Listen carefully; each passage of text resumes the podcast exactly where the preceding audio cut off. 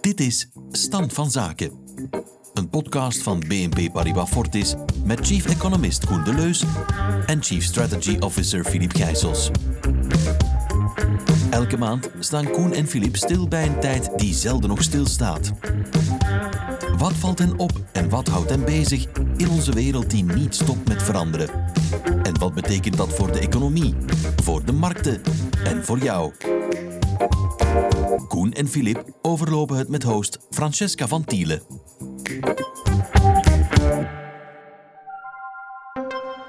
Dag Koen, dag Filip. Dag Francesca. Dag Francesca. In deze podcast hebben we het over, hoe kan het ook anders, de torenhoge energieprijzen. Kan Europa de overwinsten van bedrijven belasten?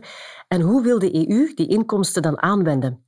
Hoe zal het nieuwe energiesysteem eruit zien en welke kansen biedt dat voor beleggers? Onze regeringen, maar ook Europa kondigen steunmaatregelen af voor burgers en bedrijven. Volstaan die maatregelen volgens jou? Wel, ik maak me toch wel een beetje zorgen om het gebrek aan doortastendheid om versneld werk te maken van die energietransitie. En dat is toch wel het belangrijkste voor mij. Er gebeurt nogthans heel wat. Hè. Europa tracht het eh, piekverbruik af te toppen. Er is ook een plan om overwinsten van energiebedrijven af te romen en zo 140 miljard euro te verzamelen om getroffen gezinnen en bedrijven te helpen.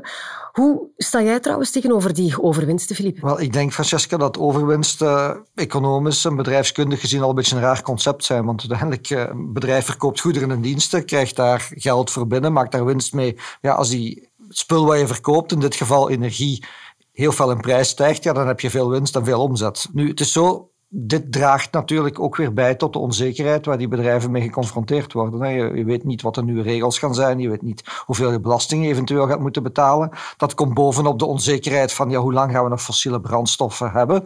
Dus dat betekent voor een groot stuk dat die bedrijven nu heel weinig investeren in nieuwe traditionele capaciteit, zal ik het maar noemen, of zelfs in het onderhouden van bestaande capaciteit. Ja, en dat kan natuurlijk op korte termijn de prijs van energie eh, nog verder de hoogte indrijven. Aan de andere kant betekent het ook wel dat die bedrijven meer geneigd zullen zijn om in alternatieve energie gaan te investeren. En dat is misschien toch wat we met z'n allen willen. Uh Koen, dan kom ik bij jou. Uh, die overwinsten aanwenden om gezinnen en bedrijven te helpen, is dat nu een goede zaak of niet? Uh, want de meningen zijn verdeeld hè, daarover. Ja, ja, duidelijk. Nu, ja, ik geloof niet in algemene maatregelen. Algemene maatregelen voor iedereen om die dure energieprijs om dat te compenseren. Ik denk dat we veel beter massaal investeren om zo snel als mogelijk naar een nieuw energiesysteem te gaan. Ja, om zo onafhankelijker te worden van dat Russische gas. Ja, want ik denk niet dat we ooit nog Russisch gas gaan willen of gaan krijgen. Het is alle twee zo. Nu, hoe pakken we dat aan? Door effectief de markt zijn werk te laten doen. En dat wil dus zeggen, hoe hoger de eh, prijzen zijn, hoe minder vraag dat er gaat zijn.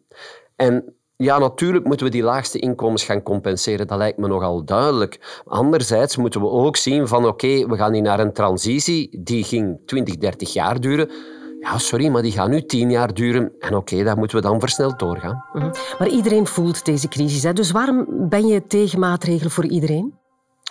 Wel, uh, omdat het dan veel langer gaat duren. En je ziet ook met een monetair beleid dat haak staat ten opzichte van het fiscaal beleid. Monetair beleid, daar zie je dat de ECB de rente optrekt om de inflatie naar omlaag te halen. Hoe doe je dat? Door de vraag naar omlaag te halen. En als je die vraag naar omlaag haalt, zal waarschijnlijk ook de gasprijs en de elektriciteitsprijs naar beneden gaan. Ja, en daartegenover staat dan dat fiscaal beleid. Fiscaal beleid dat iedereen compenseert. En ja, niet iedereen, maar toch in belangrijke mate ga je worden. Die vraag gaat hoog blijven. En ja, dat wil dus zeggen dat je eigenlijk ja, twee zaken hebt die haaks tegenover elkaar staan. We hebben dat tussen 2010 en 2019 ook gehad, maar toen was er een heel soepel monetair beleid ten opzichte van besparingsbeleid. En dat heeft tot een serieuze stagnatie, seculiere stagnatie hebben ze toen gezegd. Vandaag denk ik ook dat dit beleid tot seculiere stagflatie gaat leiden. Dus ik denk dat we daar zeer, zeer sterk mee moeten opletten, want anders gaan we in de problemen komen. Uh Iedereen steunen wil ook zeggen dat die overheidsschulden zullen oplopen. Filip, ehm, ja, dan dreigen we natuurlijk in een visieuze cirkel uh, te komen. Hè. Wat zijn de mogelijke gevolgen uh, voor de markten als dit heeft het al uh, aangehaald en dat is natuurlijk een heel belangrijk punt. Dus je, je, zit inderdaad op dit moment met overheden en centrale banken die, die andere dingen doen en die allebei een andere kant uittrekken. Ja, dan krijg je natuurlijk onzekerheden ook op de financiële markten waar wij naar kijken. Hè. Je weet niet waar die inflatie gaat pieken, hoe snel die naar beneden komt. Je weet dan ook niet hoeveel de centrale banken hun rente moeten gaan verhogen. Je weet niet hoeveel de economische terugval is. Dus ja, je zit in een omgeving die heel onzeker is en dat dat veruitwendigt zich ook op de beurzen door de dalingen die we zien en, en door de volatiliteit die we zien. Heel veel onzekerheden. De rente die zal verder oplopen. De dure energie. Welke effecten zal dit hebben of welke impact zal dit hebben op bedrijven? Wel, ik denk dat het impact op de bedrijven zeer groot zal zijn. En, en dat je dit ook een beetje in een breder kader moet zien. Hè? Want je zat in een wereld van hoge marge. De laatste 10, 20 jaar. De energiekosten, de grondstoffenkosten in het algemeen waren laag. Eh, de loonkosten waren mooi onder controle en je moest bijna niks betalen op interest op je kapitaal. Dus ja, voor bedrijven was het zeer makkelijk om dan zeer mooie winsten te halen. Nu zie je al die dingen de verkeerde kant wat uitgaan. De energieprijzen aan het stijgen, de rente is aan het stijgen, de lonen zijn aan het stijgen. Dus ik maak me wel een beetje zorgen voor de winstgevendheid uh, van de bedrijven. En ja, ook natuurlijk misschien niet altijd over de overheden. Naarmate je al die maatregelen gaat nemen, ja, die zijn waarschijnlijk voor een heel groot stuk nodig. Maar die overheidsschulden gaan omhoog. Uh, daardoor gaat ook de rente voor een stuk omhoog en kom je inderdaad in die visieuze cirkel. Dus dit is een moeilijke omgeving, denk ik, voor mensen. Moeilijk voor bedrijven en moeilijk voor overheden. Met als gevolg, ja, je ziet het al gebeuren, dat er een spanningsveld kan ontstaan tussen die groepen. Mhm. Wat denk jij, Koen? Wel, die energietransitie ging nooit niet makkelijk zijn. Nog voor bedrijven, nog voor overheden, nog voor de particulier. Nu, als we even naar die bedrijven gaan. Vandaag zitten we met een gasprijs die zes keer zo hoog is als in de Verenigde Staten. Als dat nog lang aanhoudt, ja, dan weet je dat die investeringen van die bedrijven dat die naar de Verenigde Staten gaan.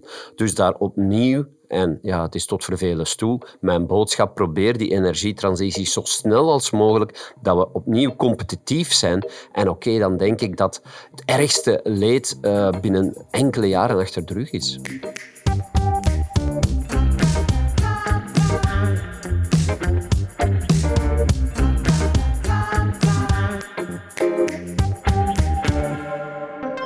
Jij bent dus eh, tegen algemene steun voor eh, energiefacturen voor burgers, omdat dat er natuurlijk niet voor zorgt dat er ook minder zal uh, verbruikt worden en omdat dat de prijzen hoog houdt en de crisis zal dan ook langer duren.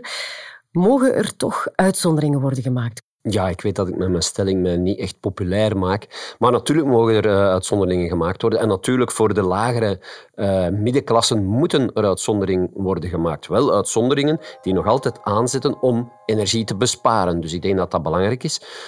Waarom mogen er uitzonderingen gemaakt worden? Omdat natuurlijk iedereen moet mee in die energietransitie. Anders gaat ze niet doorgaan.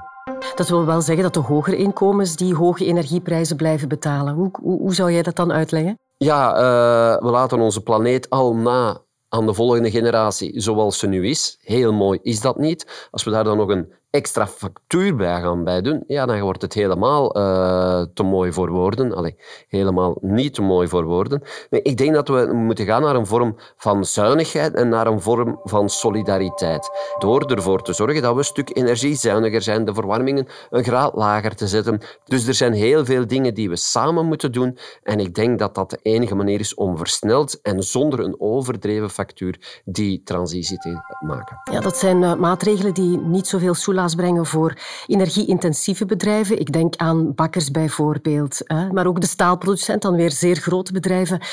Moet de overheid dan toch wel bijspringen voor deze bedrijven? Wel, als ik naar de bakker dan kijk, een bakker die concurreert lokaal. Dus als die bakker zijn uh, prijs gaat optrekken, die andere bakker gaat dat ook doen. Alle bakkers gaan hun prijsstijging doorvoeren. Wij worden gecompenseerd met onze indexatie, dus dat moet mogelijk zijn. Tweede, internationale bedrijven. Natuurlijk, als daar heel veel energie-intensieve bedrijven bij zijn, ja, dan denk ik inderdaad dat tijdelijk wat maatregelen uh, misschien mogelijk zijn. Zeker om die concurrentie ten opzichte van de Verenigde Staten, waar er veel goedkopere energie is, niet volledig onderuit te halen. Anderzijds mag je ook niet te ver gaan. Er zijn goede tijden en er zijn slechte tijden. En goede tijden hebben heel wat bedrijven serieuze buffers opgebouwd. Vandaag zie je nog altijd dat die marges torenhoog zijn. Plus, als we blijven ondersteunen na COVID nu opnieuw, ja, oké, het aantal zombiebedrijven is tijdens COVID weerom serieus de hoogte ingegaan en gaat nu opnieuw serieus de hoogte ingaan. Dat zijn dus bedrijven ja, die normaal gezien al lang failliet zouden moeten zijn zonder die overheidssteun. We mogen daar ook niet te ver in gaan. Mm Filip, sluit je je daarbij aan? Want er zijn natuurlijk wel bedrijven, er zijn bedrijven die grote buffers hebben aangelegd, maar die het nu ook heel erg moeilijk hebben. Moet de overheid die steunen? je stelt heel moeilijke vragen vandaag, Francesca. Het is ook een, moeilijk onderwerp. Aan de ene kant wil je natuurlijk dat je sociaal weefsel overeind blijft, dat, dat je industrieel weefsel uh, overeind blijft. Aan de andere kant ja, moet je natuurlijk bedrijven die eigenlijk failliet zouden moeten gaan, waarschijnlijk failliet laten gaan. En dan kom je bij Schumpeter, de economist, die het heeft over creative destruction. Om de zoveel tijd moet je het systeem eens uitzuiveren. Heb je eens een recessie nodig om de zwakkere bedrijven eruit te halen. En dat gaat pijn doen. Hè? En dat doet sowieso pijn. Eh, de bedrijven efficiënter te maken en eigenlijk de mensen en de middelen gaan uh, heroriënteren naar ondernemingen die wel uh, levensvatbaar zijn. Dus dat is een heel moeilijke zaak nu. Die zombiebedrijven waar Koen het over heeft. sommige mensen ramen dat op 15, 20 procent. Als je die allemaal laat gaan, heb je natuurlijk een serieuze recessie. Dus dat is eigenlijk het moeilijke wat hier op, tafel ligt. Nu, het probleem is ook misschien een beetje door de overheden en door, vooral door de centrale banken, door het systeem maar constant overspoelen met geld, heb je eigenlijk ja, heel veel van die problemen dichtgedekt. En krijg je nu misschien, als je een recessie en een terugval hebt, eh, één heel grote, waar je er misschien een aantal kleine had moeten hebben. Maar oké, ja, dat, is een, eh, dat is een heel moeilijk discussiepunt. Ja, die hoge energieprijzen, daar hebben we het over, ja, die vuren ook die inflatie aan. De ECB probeert die te temperen met uh, hogere rente. Is dat nog het juiste instrument voor centrale bank om die inflatie aan te pakken, Koen? Wel, in de Verenigde Staten wel natuurlijk, hè, want daar zit je met overdreven vraag. Hier kan je moeilijk zeggen dat er overdreven vraag is. Hier zit je echt wel met een aanbodshock. Maar de ECB ja, zit met de handen gebonden. Zij moeten ervoor zorgen dat die inflatieverwachtingen bij de mensen, dat die getemperd worden. En de ECB zegt heel duidelijk, ja mensen, wij zorgen ervoor dat de inflatie, dat we die laag zullen houden. Maak jullie geen zorgen, volgend jaar is die inflatie onder controle. En dan gaan ook die inflatieverwachtingen onder controle en gaan we ook zien dat de inflatie in het algemeen langzaamaan zal terugdalen. Wat een groot effect kan hebben op die energieprijs is uh, die piekmomenten en die piekprijzen af te toppen. Kan de overheid radicale keuzes en maatregelen opleggen, zoals ze ook gedaan hebben tijdens eh, corona bijvoorbeeld? Ja, dat is een moeilijke. Hè. Eh, ik denk uitzonderlijke tijden vragen uitzonderlijke maatregelen. En mag dat, mag dat niet? Ja, ik zie Flip al stijgeren. Ja, ik heb het daar moeilijk mee. Maar ik vind dat voor bepaalde zaken, als de mensen niet verstand hebben om hun gasbrander uit te zetten en dergelijke meer, ja, dan dat men wel tot strenge aanmaning zou moeten kunnen overgaan. Nou, wel stijgeren, waarschijnlijk 25 jaar geleden wel. Hè, want toen was ik nogal een heel big believer in Indivisible Hand. Dat je zegt, oké, laat alles maar, maar gebeuren en alles komt wel in zijn evenwicht. Nu ondertussen heb ik ook geleerd dat dat evenwicht misschien op een bepaald niveau komt wat sociaal onaanvaardbaar is. Dus ik ben nog altijd een groot Adam Smith van, maar uh, ook waarschijnlijk iets minder dan 25 jaar geleden. Maar aan de andere kant, ja, je zit in een zeer uh, bijzondere omgeving. Dan ga je als overheid en als centrale bank natuurlijk willen ingrijpen. Ja, en ik zie dan natuurlijk ook wel een overheid die groter en groter wordt. Een centrale bank die zich met alles en nog wat gaat bemoeien. En ja, er is waarschijnlijk ook wel ergens een grens. Maar ook dat is weer een, uh, moeilijk evenwicht. En dat is meer voor jou dan voor mij, want ik moet eigenlijk alleen maar voorspellen wat de markten gaan doen. Wat ook uh, niet simpel is vandaag natuurlijk. Nee, nee, nee, nee ik, denk, allee, ik blijf erbij. Uitzonderlijke tijden vragen, uitzonderlijke maatregelen. Maar het moet gematigd zijn. En uh, ja, uh, ja het, is, het is een moeilijk evenwicht. Laten we gewoon naar de volgende vraag gaan.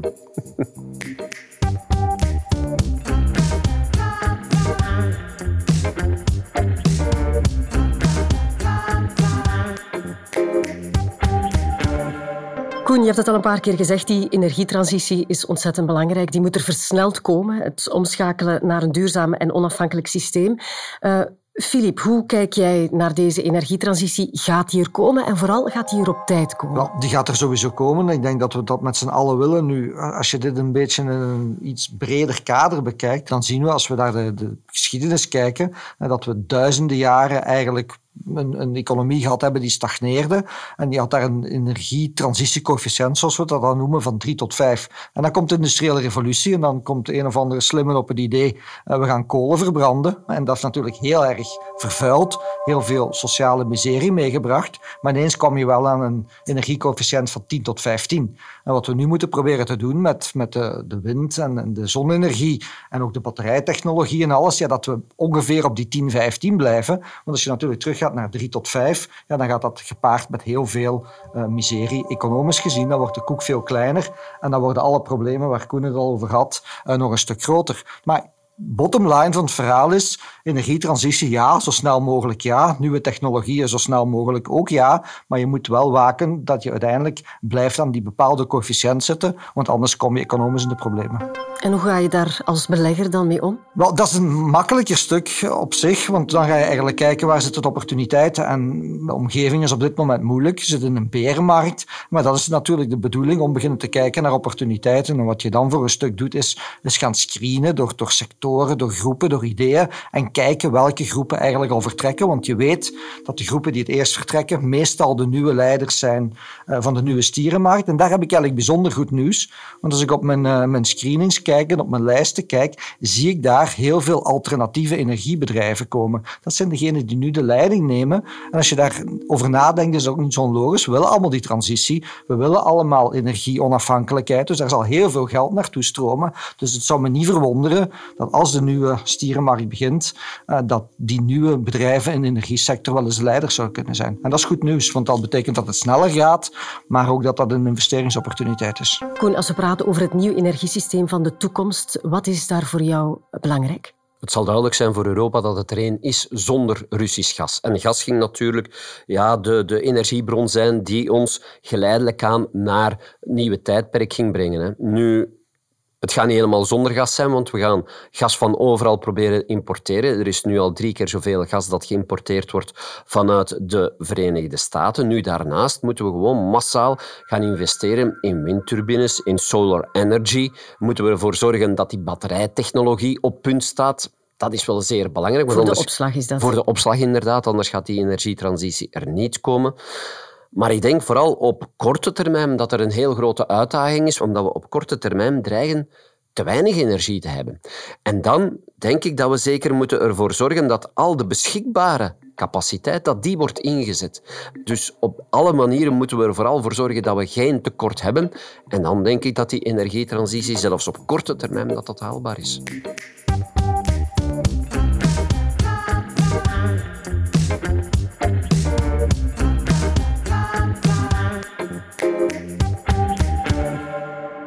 Tijd voor de vaste afsluiter met de boekentip van Filip. Welk boek heb je meegebracht? Wel, eh, ik had er heel veel kunnen meebrengen, Francesca. Want ik vind dat dit eigenlijk wel de, meest filosofische uh, podcast is die we al hebben opgenomen. Hè. Dit economisch, gaat economisch inderdaad ook, maar dit gaat eigenlijk ook voor een heel groot stuk van uh, hoe richt je de staat in? Uh, wat ga je doen? Ga je inderdaad bedrijven laten failliet gaan? Wat is de rol van de overheid?